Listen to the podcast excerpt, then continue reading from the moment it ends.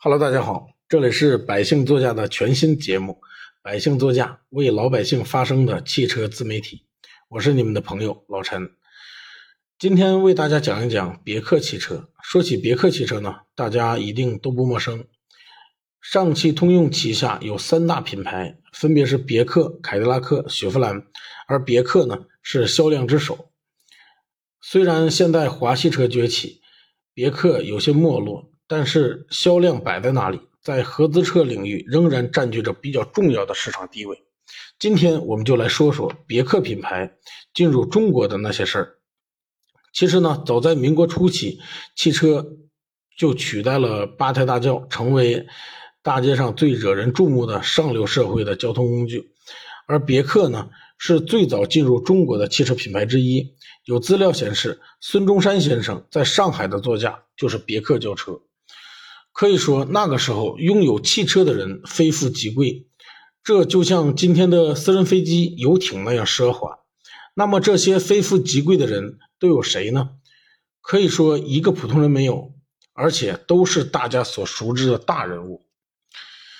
早在一九二四年，爱新觉罗溥仪。花了一万两千大洋，从北京恒茂洋行购买了三辆当时最新款的轿车，其中就包括一辆别克四门六缸的豪华轿车。该车当时的售价为三千四百大洋，这个数目在当时绝对是一笔巨款。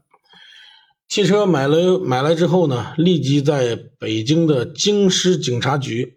啊，登记纳税，还领取了当时的铜牌。当时他没有车牌嘛，呃，跟现在咱们的车牌不太一样。当时是一个铜牌，上边的编号呢，代表这个车，呃，他这个铜牌的编号是幺三八二。不知道我们不知道当时在京城是不是第一辆别克，但是呢，昨天我在看电视剧的时候，无意中发现。在电视剧《五月槐花香》当中，张铁林呢饰演的人叫范五爷，而这个范五爷呢是一名奇人，在民国前他的身份非常的高贵，因为他是他在旗。呃，后来呢，这个人虽然家道没落了，但是总是人倒架子不倒。用他的话说，这要在以前，你们有一个算一个，都是我家里的奴才。就是这么一个前朝的一老一少，在第二集中与一名司机的对话，确实显示了他的与众不同。用当时的话讲，他还真是吃过见过。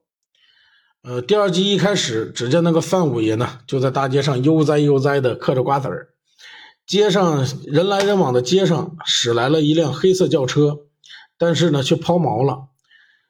呃，范五爷一看啊，他就只是看了一眼。他就知道了这个车是油出了问题，他到那儿跟那个驾驶员呢说出了一大堆进口汽车的名字，其中就不乏我们所熟知的别克、雪佛兰等美国品牌。咱们要知道，这个电视剧的年代背景是一九零零年左右，中国刚刚结束帝制，所以这个范伟爷没落了。但是呢，在大街上留着辫子的人还是比较多的。能在那个年代说出这么多进口汽车名字，可见这个范五爷啊，他还真就不是一般人。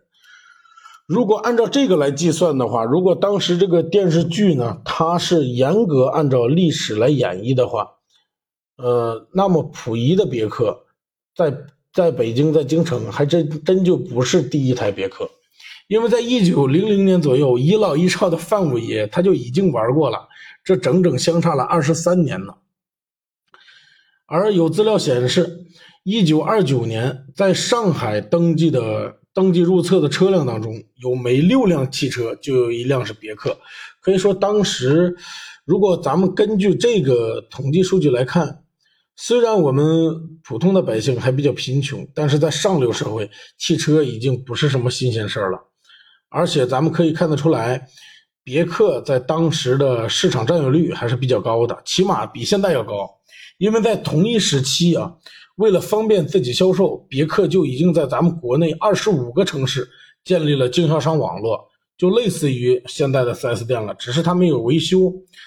呃，因为它同时呢建立了八个在全国范围啊建立了八个流动的汽车维修站。当时可以看出来，就是说它的这个销售跟维修应该是应该是分开的，应该是分开的。时至今日呢，有不少的名人用过的别克，其实都在保存，都在完好的保留着。嗯，而这些古董车呢，基本上都能正常行行驶。下面我先跟大家说说我亲眼见过的古董别克都停在哪里啊？我见过的第一辆别克在江苏的南京，南京东郊四方城的美林宫收藏着一辆老爷车。它的车牌号是军零零三八五，它就是一辆黑色的别克老爷车。因为上面有介绍，这辆车是二十世纪三十年代美国总统罗斯福赠送给蒋介石夫人宋美龄的礼物。可以说，当时这个蒋介石、宋美龄，因为他他们是国家元首嘛，当时这个应该是属于外交。美国总统罗斯福呢，把当时最先进的车，就是最先进的轿车，送给了咱们的蒋介石的夫人。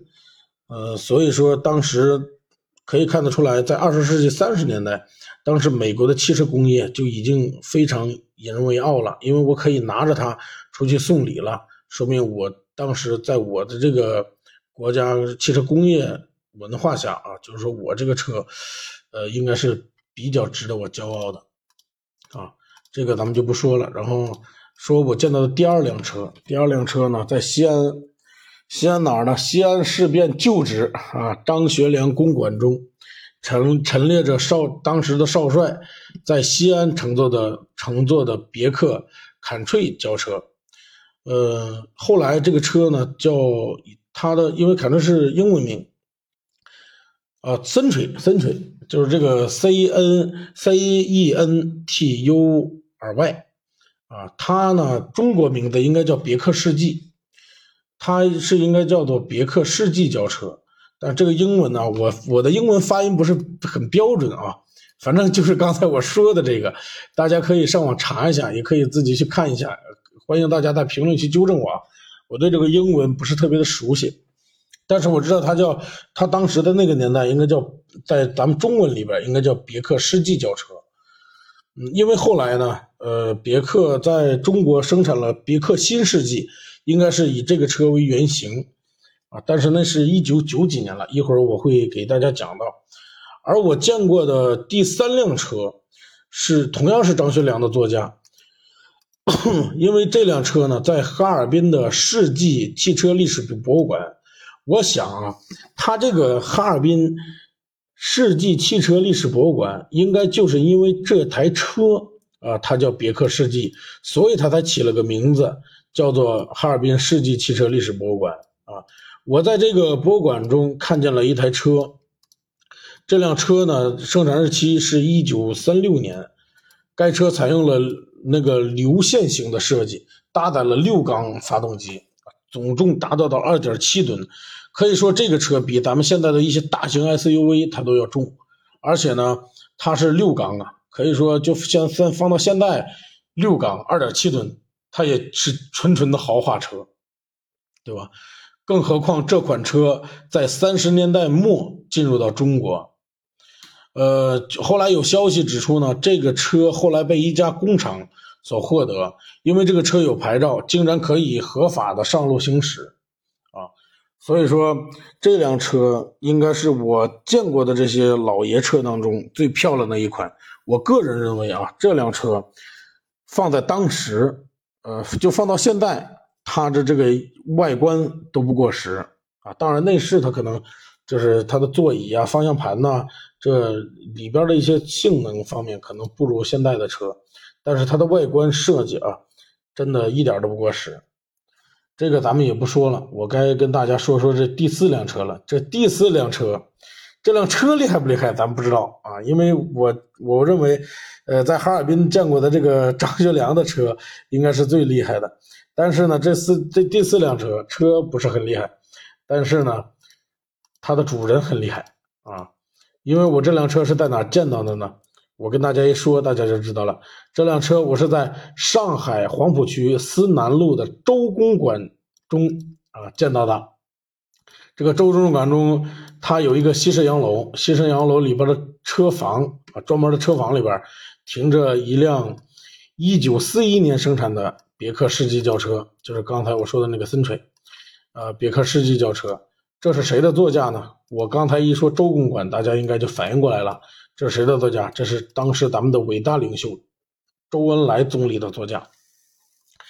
一九一九四六年抗战胜利以后，国共重新谈判，周恩来率领中共代表团驻留上海，曾收下爱国华侨集资赠送的一辆别克轿车，就是这车。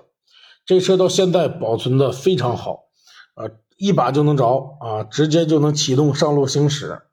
呃，具体的能跑多快我也没开过，但是工作人员说它是可以开的，可以那个正常上路行驶的。呃，细细数来呢，我见过的别克老爷车应该就有这四辆。如果你们知道哪还有，可以评论区告诉我，我可以马上安排时间飞过去看。虽然呢，当时的中国名流已经开上了咱们的别克汽车，但是呢，别克真正进入到中国是一九七八年，呃，但是呢，就真正进入到中国，它应该是一九九七年。呃，但是为什么说它是一九七八年呢？因为一九七八年算是中国跟国外正式谈判的。一九七八年底，别克母公司，呃，就是因为大家都知道嘛，别克的母公司是通用集团嘛。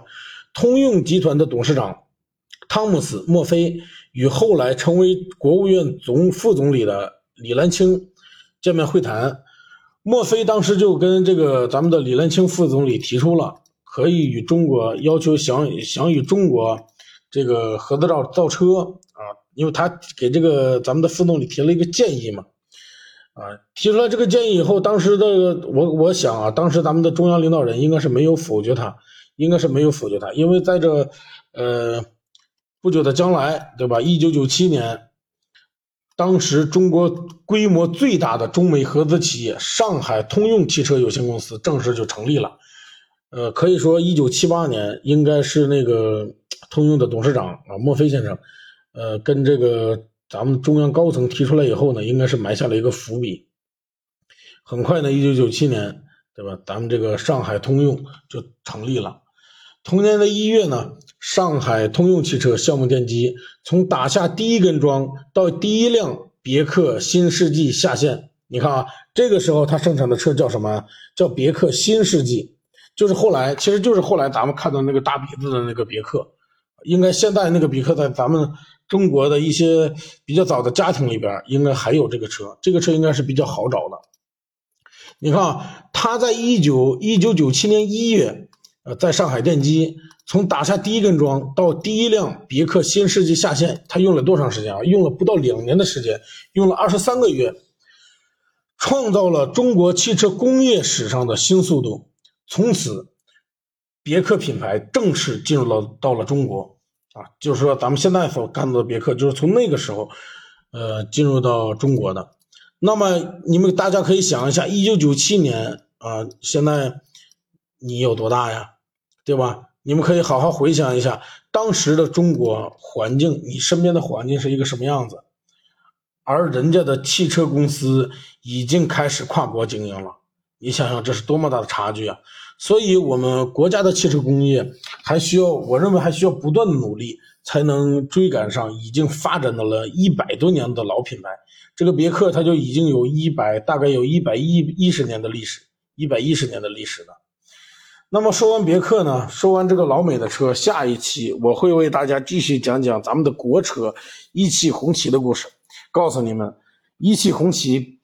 我呃，一汽红旗的故事应该比这个别克的故事要精彩的多啊！因为我之前呢，我在上一个专辑里边已经已经讲过一汽红旗的故事了。下一次呢，就是下一期，我打算把上一次讲的这个红旗的故事呢，呃，把它更加完善，重新整理一下，呃，然后重新为大家演绎一下，呃，给自己一个更好的状态。所以呢，所以呢。呃，评论与关注啊，是对我最大的支持。时间有限，今天我就先讲到这儿，大家就期待下期吧，好吧？如果大家对别克不感兴趣，那么你对咱们的国车红旗一定会感兴趣的，行吧？今天先讲到这里，谢谢大家，拜拜。